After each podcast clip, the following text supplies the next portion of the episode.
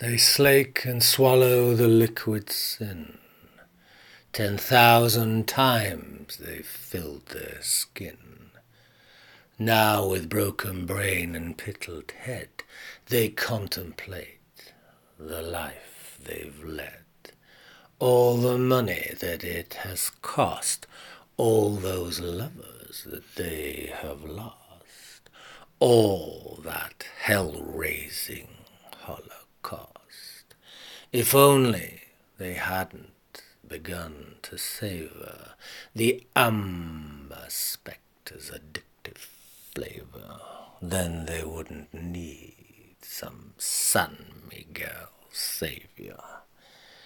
They sleep in sobriety only to wake, clinging to the wreckage of their welfare state. Their banners used to carry the colours of hope. Now, if they sink any lower, they'll need a periscope.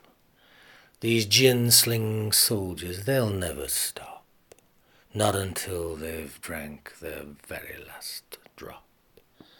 These men had drive and discipline, actors, footballers, even the preacher man's next of kin.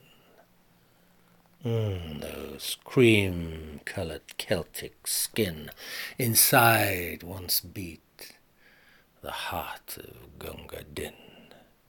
They say it was the fame and fortune that did them in but I say it was the two bottles of Bombay's finest blue gin.